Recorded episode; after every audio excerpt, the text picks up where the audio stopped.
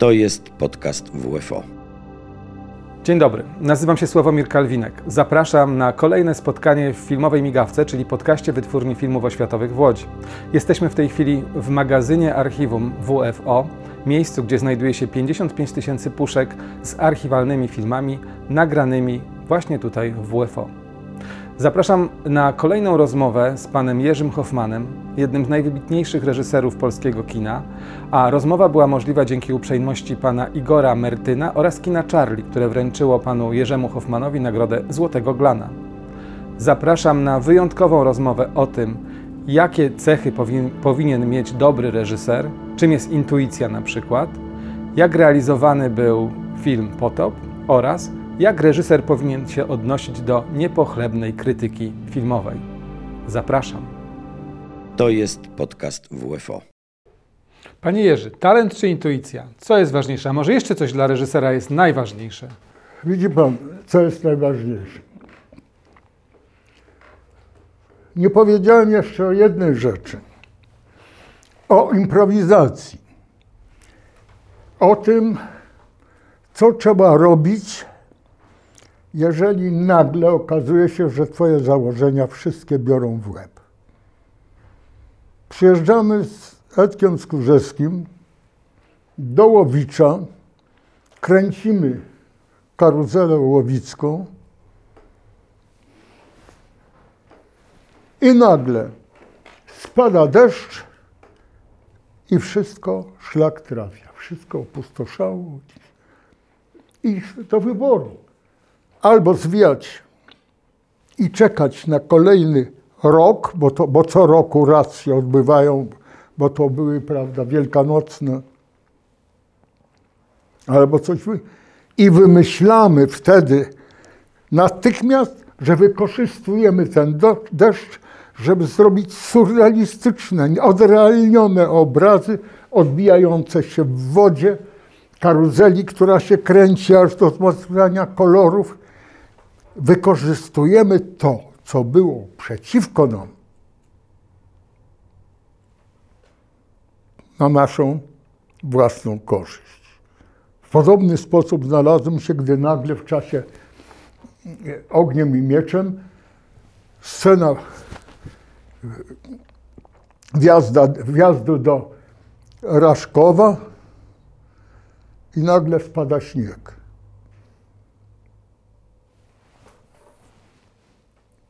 Wszystko zlodowaciało, nie mogą podjechać pod górę. Pogubiła się to wszystkiego, przyjeżdża. Co robić? Kierownik produkcji mówi, wiesz, ściągniemy straż pożarną i będziemy zmywać ten śnieg. Ja mówię, słuchaj, stary, przede wszystkim to pięknie wygląda. A pod, i nie ruszać, kręćmy tak jak jest. Za chwilę i nakręciliśmy scenę wjazdu w ośnieżony ten, a za chwilę oni jadą, jadą drogą, gdzie już nie ma śniegu. Nikt na to nie zwrócił uwagi, bo to jest przebite długą sceną we wnętrzu. Gdyby te sceny, jedna plenerowa z drugą, to mógł, mógł być niż jest szereg takich rzeczy. Trzeba wiedzieć, co jest ważne, a co jest jeszcze ważniejsze. Nie wolno strzelać z wszystkich luf przy, bezpośrednio przed najważniejszą sceną, bo ona zginie. Jeżeli nie będzie chwili ciszy w dźwięku przed dramaturgicznie ważnym wystrzałem, tego wystrzału nikt nie usłyszy. Czyli ta cisza musi być na planie stworzona, zorganizowana i miejsce dla niej. Jest szereg kanonów. A co jest ważniejsze? Czy talent, czy intuicja? Ja myślę, że intuicja się wiąże, łączy z talentem. Jak ktoś nie ma talentu, to nie ma intuicji. Można być. Ja My jesteśmy krajem, który gardzi warsztatem,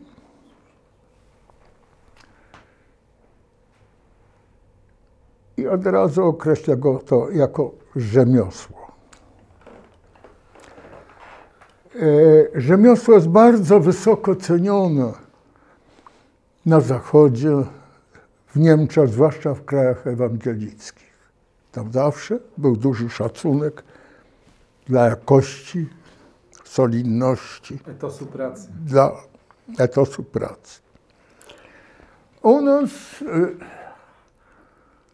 y, gloryfikuje się często, y, ach mójcie, jaki to był talent, tylko niestety Zdolny, ale leniwy. albo zaleniwy, albo zagubiony, stracony, zmarnowany. A człowiek, który dochodzi do. Był od razu, jest traktowany jako coś gorszego, że, że, że, że to jest. No, świetny rzemieślnik, ale artystą to on nie jest. Tylko tylko każdy z tych wielkich, jak się popatrzy wstecz, czy w malarstwie, czy w muzyce, ciężko pracował. Nic nie przychodzi. Lekko tak można stworzyć jedną rzecz, dwie i na tym się kończy. Nie ma czasu nawet na to, żeby. Gdybym tak nie kochał życia, jak kocham, jak kochałem, chociaż dzisiaj też bardzo kocham, tylko inaczej. Dzisiaj jestem obserwatorem, a kiedyś byłem uczestnikiem i to aktywnym.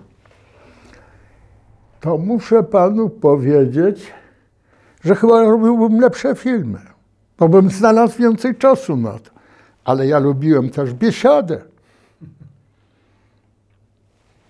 Niedaleko planu musiał być gdzieś, musiała być dobra knajpa.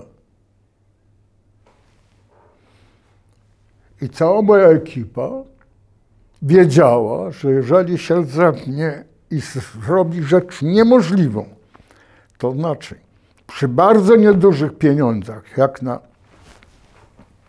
chociaż u nas się wydawało, że są bardzo duże. Zrobić coś naprawdę wielkiego, to w sobotę ich czekała uczta. W sobotę moja ekipa siedziała za stołem, oświetlacze, wózkarze, asystenci jedli, pili w niedzielę. Odpoczywali relaks, a w poniedziałek, skoro świt, czy to błoto, czy to deszcz, czy mróz i chłód, wszyscy byli jak jeden mąż na planie. Miał Pan bardzo dobrą rękę do ludzi, muszę powiedzieć, ale też do producentów. Jak rozmawiać z producentami? Proszę pana, producentów. Całe szczęście polegało na tym, że mogłem sobie sam dobierać producentów. I gdy wybrałem Jerzego Michaluka, on po prostu związał swoje życie z moim, poświęcił 9 lat, tak jak ja, na walkę o pieniądze na ogniem i mieczem. Założył, tak jak ja, swoje mieszkanie w Warszawie, a ja jeszcze założyłem dom na Mazurach, po to, żeby uzyskać kredyt bankowy, bo bank ostatni raz kredytował film polski po, Przed wojną. w 1939 roku. I nie było żadnych struktur. A poza tym oni musieli mieć jakieś zabezpieczenie. Położyliśmy wszystko. Położyliśmy wszystko. Jeżeli się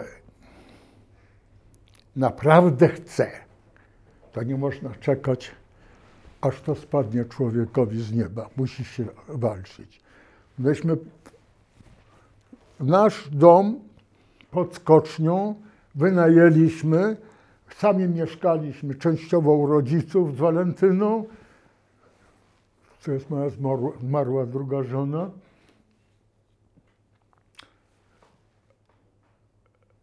Albo u przyjaciół, albo na Mazurach,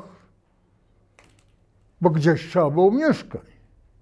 Ale po to, żeby przeżyć 9 lat, ja miałem tylko gotowość i pensję tego kierownika zespołu. Zodiak, Jerzy Hoffman, Film Studio zdaje się. Tak? Nie, wtedy to był po prostu, to był, to był Zodiak. To był państwowy Zodiak, którego musiałem, który musiałem opuścić, przejść na emeryturę, po to, żeby jako osoba prywatna uzyskać kredyt. Bo bank nie mógł skredytować państwowego y, y, studia. I tak moje studio Zodiak przestało istnieć.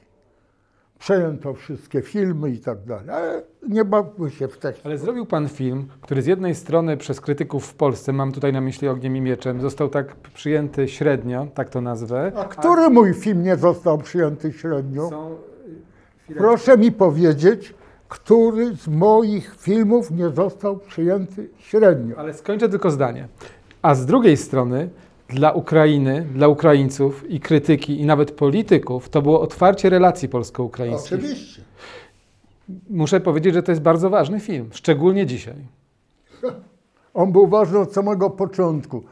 Prezydent Rzeczpospolitej, który Aleksander Kwaśniewski, przed tym jak pojechał do Kijowa na rozmowę, zadzwonił do mnie i powiedział tak, mistrzu, przepraszam, że się zwracam z prośbą. Wiem, że to jest niestosowne, wiem, że to nie jest w zwyczaju i, i wręcz nie wiem, jak mogę to, czy mogę, nie got- wiem, że film jest niegotowy, jeszcze nie jest w 100% udźwiękowiony, ale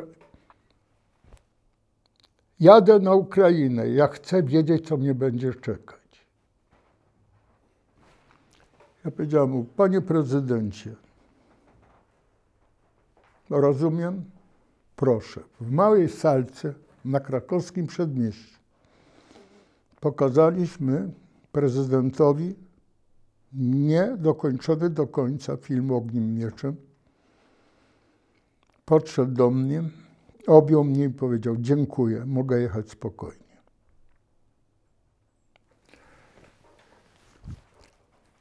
Ja jestem członkiem Akademii Sztuki Ukrainy. Mam order zasługi Ukrainy, medal Rady Najwyższej, order świętego Jerzego cerkwi y, ukraińskiej, tej nie, Tam jest rozdział. prawda, tej pra, nie moskiewskiej oczywiście. No, Aleksander Kwaśniewski dał mi Krzyż Wielki Orderu Odrodzenia Polski.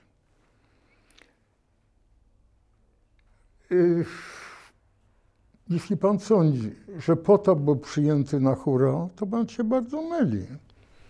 Trzeba sięgnąć i przeczytać, co pisano na ten temat.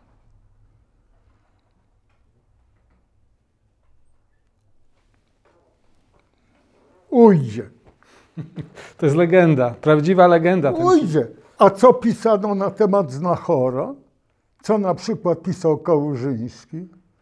A co na mój temat pisał, pisała pani, już nazwiska nie pamiętam, która bardzo ważną była osobą, bo reprezentowała najwyższe ten, że to jest, że ja w swoich filmach po prostu tworzę apoteozę yy, Polski kapitalistycznej Polski tych.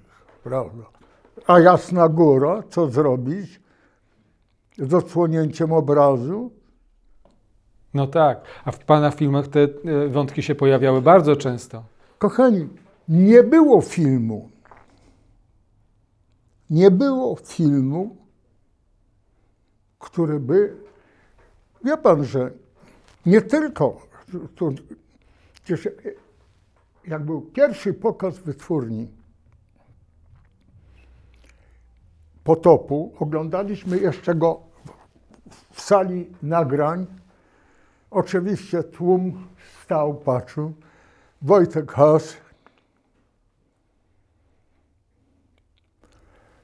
który powiedział tylko, Jezus Maria, to jest film hollywoodzki, to jest film amerykański. Ale, to powiedział kolega, ale nie krytycy. Ja uważam, że krytyków na miarę Bolesława Michałka to już dawno nie mamy.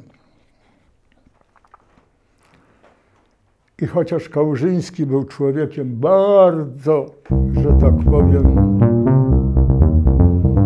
o, To był podcast Filmowa Migawka. co nie, on był, no jakby to powiedzieć, miał swoje, mm, ale nie był obiektywny. O, był bardzo subiektywny, ale był bardzo inteligentny. I miał wiedzę. Otóż dzisiaj z wiedzą bywa różnie, ale niestety